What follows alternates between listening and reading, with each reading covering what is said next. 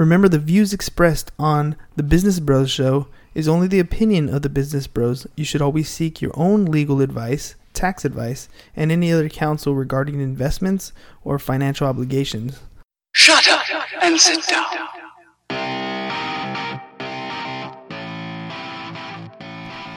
Welcome back to another episode of Business Bros. Business Bros. I'm Hernan Cias and I'm here with, James Cias. and we're going to talk about looking for employment. So this Looking for employment. Yeah, so this is one of the first topics that I actually talk about with my students in my class. So I figured, why not drop it on the podcast? Maybe they'll listen and learn something before I even teach it in class. Yep, you're going to teach them how to get a JOB.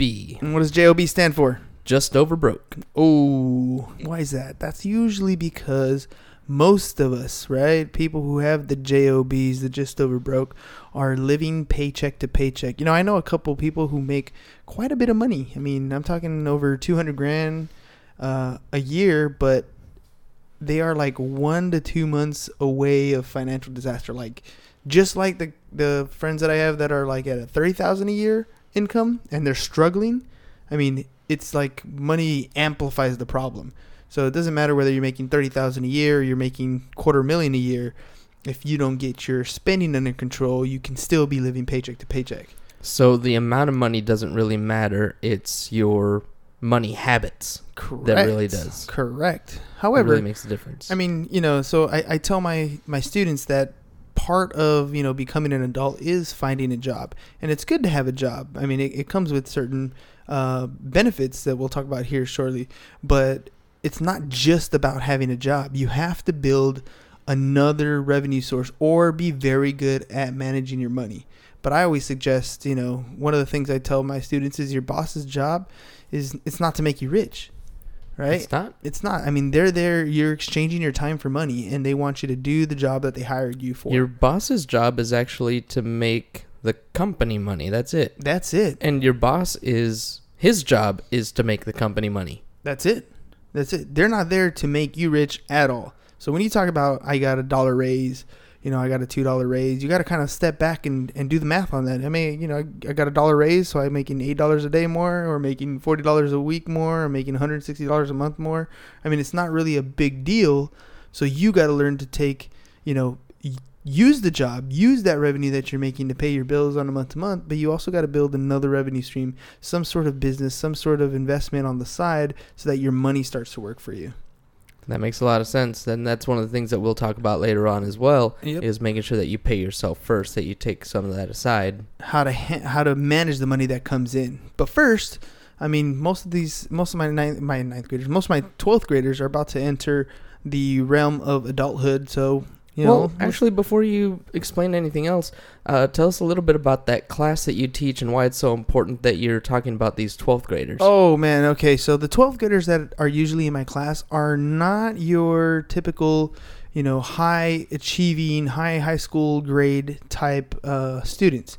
Um, they're great kids. They have a lot of personality. They have a lot of ambition. They have a lot of dreams. Potential. A lot of potential. They're just not uh, not the highest academic scholars. By the way, for those of you listening, that was me. Exactly. That was definitely me. All the potential in the world, couldn't apply it. Too lazy, too smart. Didn't want to do the work. Didn't want to do the homework. and and but it's, but the thing is you still need these skills so what we cover in class where we cover things from uh, how to get a job which is our first chapter we talk about taxes we talk about insurance we talk about uh, renting homes buying homes we talk all about these different types of mathematical concepts but really they're real life applicable concepts that they're going to need the moment they cross that stage and graduate So all of those things that people our age basically complained about that we were never taught in school, which is how to balance a checkbook and how to do your taxes, they you're get, teaching in this class. they get that in this class That's so cool. So you know, I mean, and it and I always I always explain to parents too, because parents are the same way. They're like, I wish I had a class like that in school, and then I have to remind them, you do remember that I'm teaching high school seniors. You remember what it's like being a high school senior? yeah, we didn't care. no, you don't care until graduation is looming, and then all of a sudden it kind of sinks in. Yeah. Right, and you had that experience. We Definitely talked about had that, that in the previous podcast where. You know, you're freaking out like I'm about to graduate. Now what? Yeah, I have no plan. And so, you know, getting a job is one of those things that, uh, you know, you kind of have to do. It's part of growing up. One of the first things you learn how to do, really. Right. Yeah. Some kids are lucky. Well, I don't know, lucky is the right word. But some kids get that experience during high school, you know, summer jobs, working as a lifeguard at Knott's Soak City or whatever, Yeah, the movie theater. movie theater, stuff like that. Yeah, yeah, they go through that pretty early on. But at that point, it's just kind of spending money because they're still under mom and dad's roof. Right. You know, they ain't got bills yet. Not really. It's just It, it is it is throwaway money, but that's why I try to embed in them early. You know, um, when I first got my first job at Wells Fargo, I remember sitting down and they said, "Okay, you have to set up your 401k or your contribution because Wells Fargo matched uh, 401k contributions at the time. by the way, that's free money. That's free money." And and I I remember sitting down and they're telling me you need to put money in now because if you put it in now, by the time you're my age, you know, I'm talking to somebody who's in their 40s or 50s. By the time you're my age, you're gonna have you know a ton of money in there and it's gonna be all worked out. Right, you know, right. Time is your most valuable asset. Compound interest. Compound interest, this and all this stuff, and I was just like, yeah, okay, whatever. You know, I, I so didn't care. when you were 18, 17, barely out of high school and getting your first job at Wells Fargo, how much did you put into your 401k? I, I think I, I did exactly what they told me to do. I I put the match, and I think it was like five percent. 5%. Okay. Yeah. So I think Wells Fargo matched up to five percent. Do you still So have that 5%. 401k account? Oh no no no! I think we Oh. actually rolled it out. Or whatever I had in there, we rolled it out when we bought Pedigo. Okay. Okay. So I don't think it lasted very much, very long in there, which is usually what happens with a lot of. well, for what it's worth. I mean, you got a hell of a lot higher interest rate by buying that Pedigo property than you did in that 401k. It's definitely true. It's definitely true. And I mean, I don't really, you know, like the idea of the 401k all too much. I think there's a lot more that you can do with the money that you're putting away. But if a company's matching you, why not? Why not? I You mean, it is free money. It's free money. So you know, there's there's that. So let's uh let's dig into uh, finding an uh finding work. You know, I mean, finding, a Finding job. You know, one of the things I tell tell my students is there's really two ways that you find work. One is uh, I, I use McDonald's for example, if, uh, because there's a McDonald's down the hill from the school, and so a lot of the kids love to go eat at McDonald's. Of course, it's cheap, it's there, and so I they love to go eat at McDonald's. yeah, and so so they go and they see a sign in the window and it says, you know, now hiring. now hiring, help wanted, apply now, whatever. Right. So they go in, they apply. Be part of our MIC team. McTeam, yeah. So they go in, they apply, and they get the job. Right? So that's one way to do it. You just see the sign, you go in and apply. The other way you get the job is what I tell them is one of the homies is in, in your class or whatever, one of the homies that you know Mhm. is already working there. Right. And so they tell you somebody's hiring hmm and they hook you up with the manager. They put in that good word. You go in and apply and get the job. Right. And so that those two things are the way that people still get jobs out in the real world. Very much so. So, you know, one is look it up. So you can go to like an employment agency and, you know, find temporary work and get your foot in the door and make a network connection. So when the permanent position opens up, you get in. Or you can go down, you know, monster.com or ZipRecruiter and Indeed. look for, for different jobs that are posted and then do the traditional way. You know, it says apply now apply now. Indeed. Craigslist. I mean, there's a ton of them. There's a ton. There's a ton of them. A simple Google search will Right. bring up, you know, more tons of results. more than you could probably handle. exactly. So, so finding a place to uh, that's hiring isn't the difficult part, right?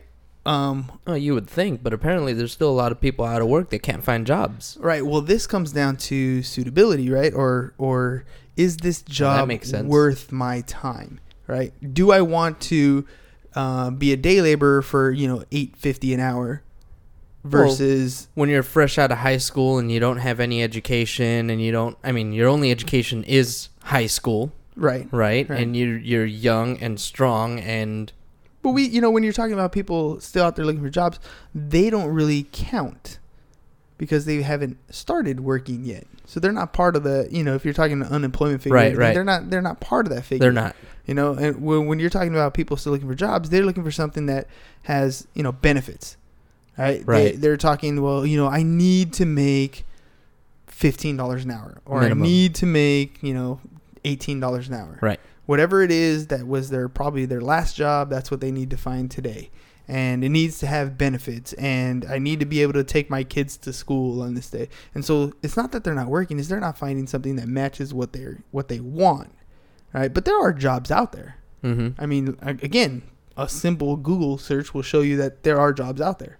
It's just people, you know, put themselves a little bit on a pedestal and they really get desperate once they unemployment runs out after a while and then they're willing to take whatever's there. But see, a lot of times uh, if they don't develop skills, they don't develop certifications, they don't develop uh, professional uh, degrees or whatever it is, they always, anytime they leave, they have to start over at the bottom of the totem pole. They Right. have to go back to an entry level position unless they find something that has the same experience from their previous employment. Well, that's the difference between bouncing from job to job and choosing a career. Right. If you choose a career, even if you if your employer changes, you're still doing the same job and you still come at it with experience. Right. That's one of the things that actually we've been looking at. Uh, so we're still in the hiring process. One of the uh, episodes that we recently had, we're still in the hiring process. And today, one of the things that we were doing was going through applications. And so we're we have this pile of applications, and some of them look great. You know, there's somebody who's got a decent background in education. They're they have a lot of the qualifications that we're looking for, at least on paper. But then we look at their job history: restaurant, restaurant, restaurant, restaurant. Right. No experience in the office. No experience actually handling paperwork and doing administrative tasks. Right. It's just it's just you know they and, and that's kind of a an issue that I have with with my high school students. You know, we talk about what is it that you're going to do as far as after after high school is concerned. And a lot of them have the same the same idea. They're saying, "Well, I'm supposed to go to college." You know, and Mhm. and these guys aren't uh, you know university bound, but it doesn't stop them from going to like junior college, which I highly recommend. It's I mean it's it's highly it's much more economical to go to a junior college and figure out what it is you want to do because they Right. they don't really know, you know, they don't exactly know what they want to do, but they got time to figure it out. In Mom and dad might be pushing them in a certain direction. They're not totally sure about it. No, no. And and what I really emphasize is is whether or not they go to college, they need to at least get some sort of professional designation, some sort of um, some sort of uh, like an AA, like an associate's degree, or or a license, so that they can have an avenue into an industry. And then at that point, especially if they're young enough where they don't actually need the money, it is kind of throwaway money. Start an apprenticeship or start an internship in the industry that you want to get into so that when employers like us are looking at your at your resume and you do have certain experiences you know you're not applying for this one job in a career that you want to be in but have zero experience in that industry Right. you know you got to stand up uh, a little bit out of the out in the crowd Right. So you're telling you're telling your students that they should definitely get some kind of a certification or license, professional license, designation, uh, or at a minimum an associate's degree. at a minimum at a minimum because that, that way they're they're stepping above that entry level just above. I mean it's not by any means are they going to go in and make you know $50 an hour somewhere right? That's not going to happen right away. Right. but they're not also at the bottom you know they're not the they're not passing out mail you know. I'll I'll say that looking through applications today, if I saw an associate's degree, it held a little bit more value to me than somebody who just had a high school diploma. right. And somebody who had a bachelor's absolutely had, you know, a higher a higher ranking than somebody who only had a high school diploma. Well, let's be honest. They're doing administrative work, right? So if they have a bachelor's degree in, um, I don't know, culinary arts, it doesn't really match up. However, the bachelor's degree does show that they started something and they finished it. right. You know, and that says a lot to somebody's character.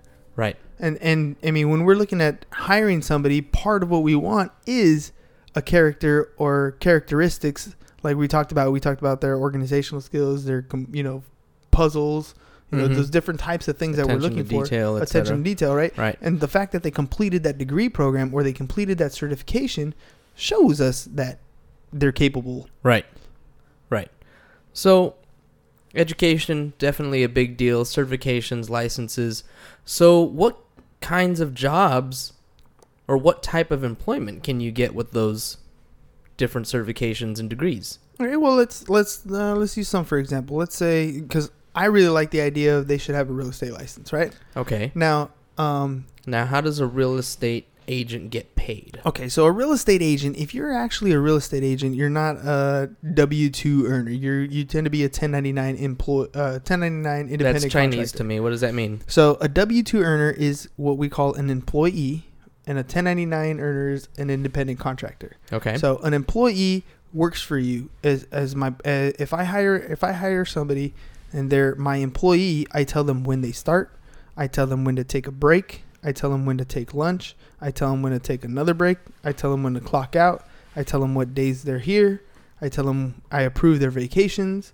You know, all these things I have control over. I tell them what to do while they're at work. you can work, hire them, you can fire them, you can tell them exactly what to do day in and day out day in and day out. for those eight hours a day that they're on your clock. Yes, they work for me. They are my employee. All right, what's the difference between a W 2 and a 1099 independent contractor? if I'm a W two earner, which is what we're talking about here, um, they so let's say they make ten bucks an hour, they work for ten hours, they make hundred dollars. Right. Right. The problem is they don't see that hundred dollars on their paycheck. Uncle Sam gets their cut. Uncle Sam gets his cut. So we have we have the IRS that takes some takes some money for federal income tax. We have Medicare tax. We have Social Security tax.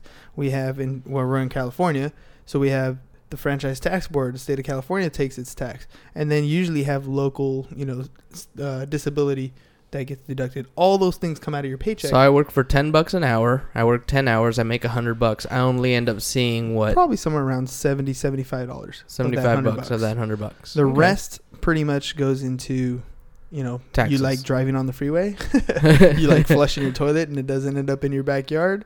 You know, those are the different things that that that money goes towards, right?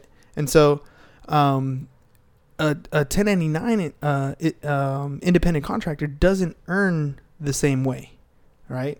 they, don't get taxed? they do get taxed, but they get all their money up front. So they sell a house and they make a thousand dollars in commission, they get the whole thousand dollar commission check. None of it gets withheld on taxes. However, nice. at the end of the year, when it comes time to file their tax return, we have to calculate what their tax is. Now, they also have to pay federal income tax. They also have to pay Medicare. They also have to pay Social Security. They also have to pay the state of California, right? The only difference is when you're a 1099 um, independent contractor, you are the employer and the employee. So you're paying. It, it comes out to be about 15.3 percent of federal of Social Security and Medicare tax, and then whatever it is that you end up with your income, you pay your income tax, and the same thing for the state of California. So you're still going to end up paying somewhere around the same amount. The only difference is, out of that thousand dollars, maybe I have expenses that I incurred to earn that thousand dollars. So I might not pay taxes on a thousand after I deduct my expenses. Maybe I pay taxes on seven hundred. Then I take the fifteen percent of that. And so, So a 1099 independent contractor has more control over the amount of taxes that he or she may pay up front. Basically, they have more control uh, when it comes time to do their taxes. They can say, "Well, I'm a real estate agent and I needed a new suit, so I went out and I bought one, and I can write that off." And maybe not the suit, but let's say I have realtor fees or I have MLS dues that I have to pay, and maybe I kept track of the mileage while I was showing properties. You know, those there's a bunch of different things that I had that came out of pocket, expenses that were ordinary and necessary to produce the income that I generated. but my suit isn't. My clothing isn't something that I can write off. There's here's a, a nice rule of thumb when it comes to the IRS. Um, if you can wear it on the street, Mm-hmm. It's probably not deductible. Ah, so if it's a uniform for our military folks, Definitely a deduction, definitely deductible. right? Unless they pay, give you money for it. Oh, they do. Yeah. Yeah. But if it comes out of your pocket, yes, it is. Interesting. I mean, it's a, it's a little different. But let's get back to the W two earners. all right, all right. All Back right, to so- the W twos. So the W two earners, the, the difference between W two and 1099 is the W two gets taxed first. The 1099 gets taxed last. Right, right, right. That's kind of what I was getting at. Okay, so and then a W two earner, I mean, you're gonna earn either a salary or usually an hourly rate, right? And there's a cool little trick that I learned with my uh, with my seniors. Somebody came in from Job Corps and they they showed us a cool little number. They said whatever your your your hourly rate is. So if you make fifteen dollars an hour and you multiply that by the number twenty eighty. So any dollar amount you earn, you multiply it by 2080, and that'll give you your annual salary. So if I take $15, multiply it by 2080, I get $31,200. That's the annual salary for a person making 15 bucks an hour Before taxes. before taxes. So that's the gross. That's the gross, right? And so, um, you know, there's different ways that you can get paid once you uh, you do have a W two job. One of them is going to be direct deposit. It's probably the most popular now. I mean, you get paid, you want it to go straight to your bank account so you can pay bills. I always judge people who don't get direct deposit. Straight up. I just I judge you. And you know what? It, it's it's a thing though. Some people, especially it's a it's a cultural thing. There's some there's some people who f- have that need to hold the cash. Yeah, I get that. and and you know we talk about different budgeting strategies and one of the budgeting strategies we use is the envelope The envelope, envelope. system Yeah. right so take the cash out put it in the envelope system because if you have the cash and you run out of cash That's You're it. done. You're done. you're done there's no need to borrow and get yourself in a hole so you know yeah we get a direct deposit but maybe you know sometimes you, you might want to take a step back here and think ooh maybe that's not necessarily a good thing why do you want a direct deposit i mean don't get me wrong i do direct deposit too but why do you want direct deposit because you want the money to be there as fast as possible Right. so you can spend it Well, yeah. I don't know. For me, it's like, well, what if I go traveling? What if I go do something? What if I don't want to go in on that Friday afternoon just to pick up my paycheck? Oh, I I 100% agree with you on that. However, what if you didn't have the money to go out? You wouldn't, I mean, that's true. right? And and that's kind of the difference. Or the problem is you'd use a credit card. That's also a bad thing. Yep. Right? So you don't want to get yourself in in a hole. But anyways, so you know, getting an actual physical paycheck is still an option. Still an option. However, most people turn to direct deposit. So they Don't submit you know somebody who has been getting a physical paycheck for years and they are literally the only one at their workplace that Yeah. does? Okay, so the father-in-law. That's what I'm saying it's a cultural thing, right? Cultural thing. So he definitely still gets his paycheck. He's about to retire after 43 years of service with the with his employer, and uh, still picks up his paycheck, takes it to the bank, cashes it, and that's just what he does. So And that will never change for the next. How long has he got left? you know, I don't know how his pension's gonna work. They might force him into direct deposit. We'll see. Oh, but boy. I'm pretty sure they're gonna mail him a check if he has it his way. So if he if he has an option for sure. if he has an option. All right. So how do we figure out how much federal income tax should be withheld? That's where the W four comes in. Right. So when you get hired and onto this job, you get you get they're gonna give you a W four. Now they only really give you the first four pages, but the actual booklet to complete the W four is like twenty pages. And remember, what a W four does is it is it calculates how much uh, your tax liability is going to be at the end of the year, so that we can break up that tax liability into the number of times you're going to get paid, so that your your payment, your federal income tax payment, is as close to zero, or it, it, it pretty much covers your total tax, so that your refund is as close to zero, or your payment is as close to zero as possible. but most people only see the first four pages. They only see the first four pages. What do the other twenty pages do? they're helping you calculate you're going through your previous tax returns they're asking you how many dependents you have how many exemptions you have how much uh, income you expect to make and it's you know it's a whole worksheet it's basically it's it's essentially like a tax return trying to help you calculate what's going to happen to predict how much tax you're going to have at the end of the year So you're doing your tax return right at the beginning instead of at the end. so you're being proactive instead of reactive But at the end, you're gonna have to do a tax return anyway. You are. You are. But you've had your money from paycheck to paycheck. You're getting every possible dollar you can into your pocket ahead of time rather than waiting for a refund at the end of the year. Most people don't do that, you know, W 4 thing. But if you think about it, if they're getting a refund for six grand a month or six grand a year, right? They're getting a, a federal refund for six grand. That's $500 a month. Right. And if you're struggling on a month to month basis, one of the ways you can find money is adjusting your W four. You might not get a refund at the end of the year, but you can take that five hundred bucks and put it to a four hundred one k or put it into an IRA or pay off debt or whatever it is that you need it for today, rather than waiting for it April fifteenth. So if you're doing the W four correctly, then on April fifteenth or whatever, whenever tax day is, you won't get a refund. You won't get a refund. You might even owe a little bit, Might even owe a little bit but it's as close to zero as possible if So- you're doing it right. if you're doing it right. But if you're not doing it right, then you're giving Uncle Sam a little bit extra money every month that could actually just be going into your pocket. Right. Right. And you know what? I mean, uh, uh, people might frown about on that because you have uh, zero interest that you're earning on it. But for the most part, I mean, it's money that you put away, regardless of whether Uncle Sam is giving you zero dollars or, or not. It's money that comes in April 15th. What you do with that money is a whole different ballgame. Right. All right. So if you're not going to do the 20 pages, I understand. Um, I would always still recommend people stay at zero or one unless you talk to a tax professional about your particular situation. Then we can adjust the allowances accordingly. All right. People who have a lot of dependents, will they have larger numbers than one? Yes, because they don't need the withholding as much because they have more exemptions and more credits that they qualify for. So they pay less in taxes. Gotcha. All right, the other thing you should be looking for in a JOB would be benefits. These are things like medical, dental, vision, life insurance, uh, company cars, company retreats, um, reimbursements, clothing. I mean, there could be a number of different things that an employer will offer you um, on top of your regular salary. So, Most employers with 50 or more employees, right? If you have 50 or more employees, you must offer a health insurance plan. You know what? I forgot what the actual number is, but I think it's actually lower. I think it might be ten. Really? Yeah, you have to you have to offer some sort of.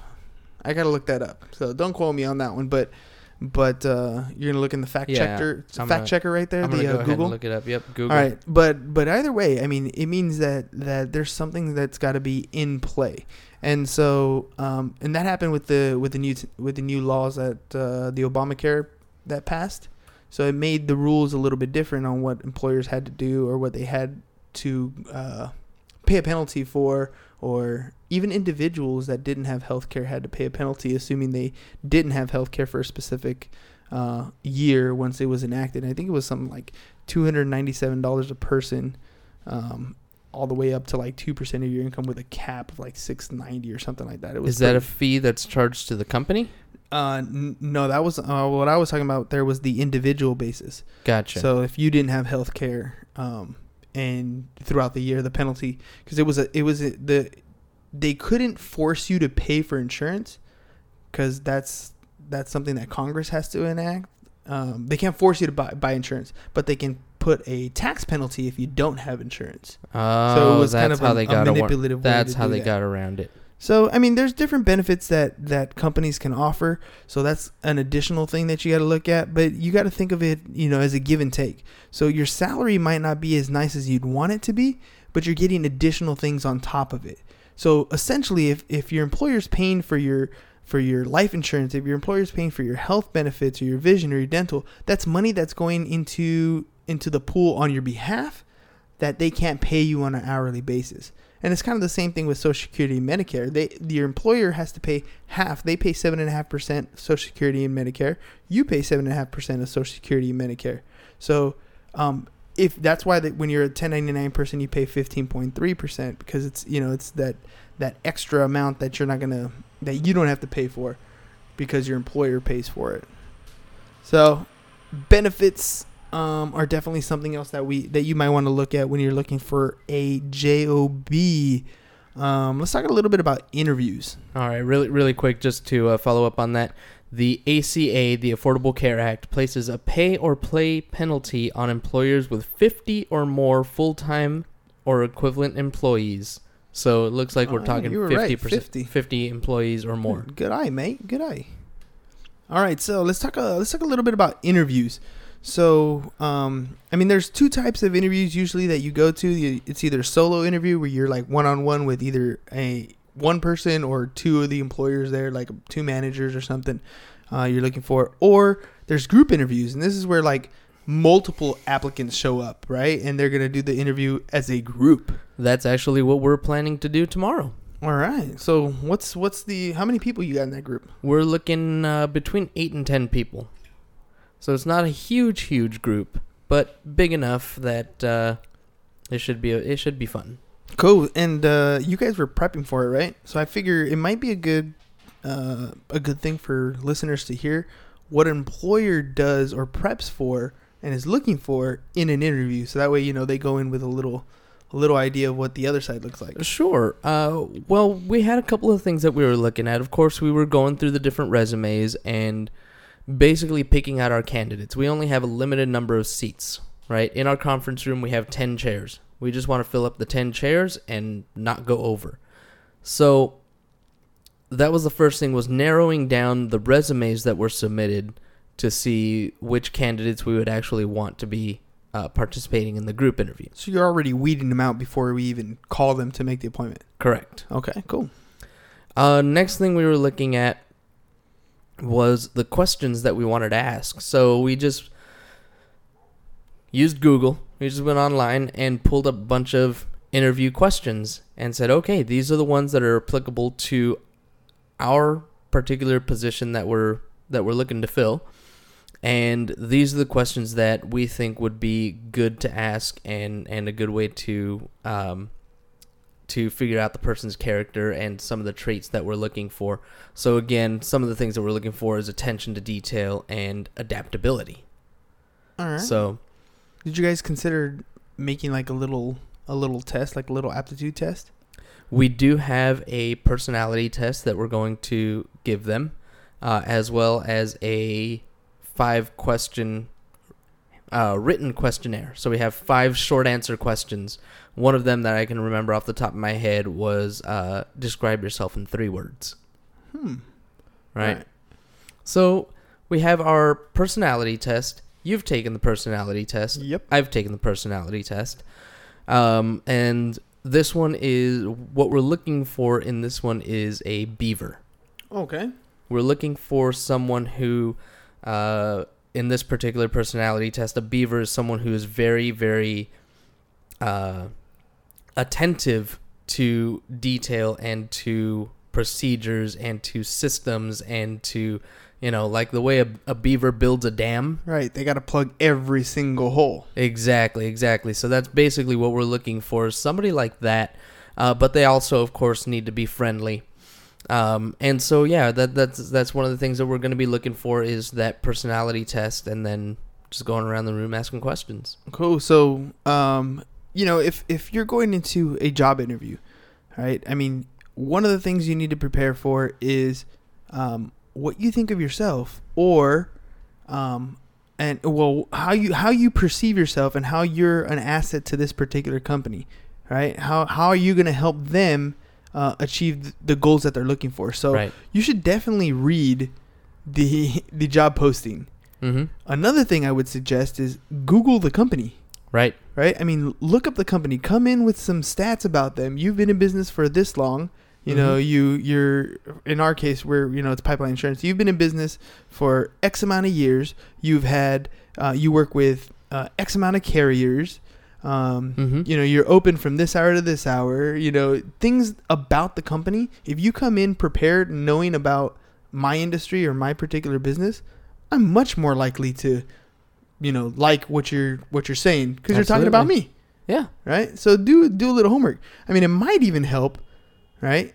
If they were listeners of our show and they actually listened to the podcast on what we were looking for, it would give them huge insight onto that. Definitely. I mean, I don't know how they would find us No, because but we're not necessarily on the pipeline webpage or anything. no, no, no. But but but imagine if you know if you were able to to find something like that on their website little tutorial videos on what what their you know their mission statements or their vision statements or who they the company is it would definitely help out um, just as an uh, just as an employer is preparing to do the interview you should be prepared to know about who's asking you the questions right. You know that's the that's one of the best things you can possibly do, and it might even help when they call you. You know, I know you're excited getting the phone call to go to an interview. You might want to ask, hey, who's going to be uh you know interviewing me? If you can get a first and last name, you can Google them, Yep. and you know where they work, so you can kind of narrow down. You Yep. know who who your who your interviewer is going to be, and get Find to them know on them- yeah, Facebook. find them on Facebook. Get to know them a little bit before you walk in that room. Because if you know if you and I are having a conversation, and you're letting me talk about me the whole time.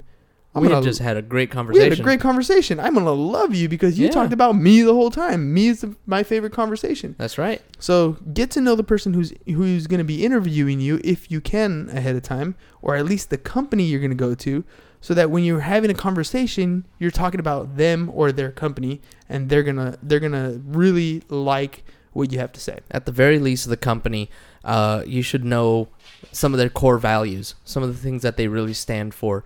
Uh, you should have an idea of the size of the company. You should have an idea of where the company focuses their their attentions and their direction, and where uh, you know a lot of times there's a vision and a mission statement somewhere on the website. You should know these things, and the more of an idea that you have about where the company's going and what they want. Uh, how how you fit into their vision, the better an applicant you're going to appear to those people interviewing you. For sure. So hopefully, I mean, we shared some good information.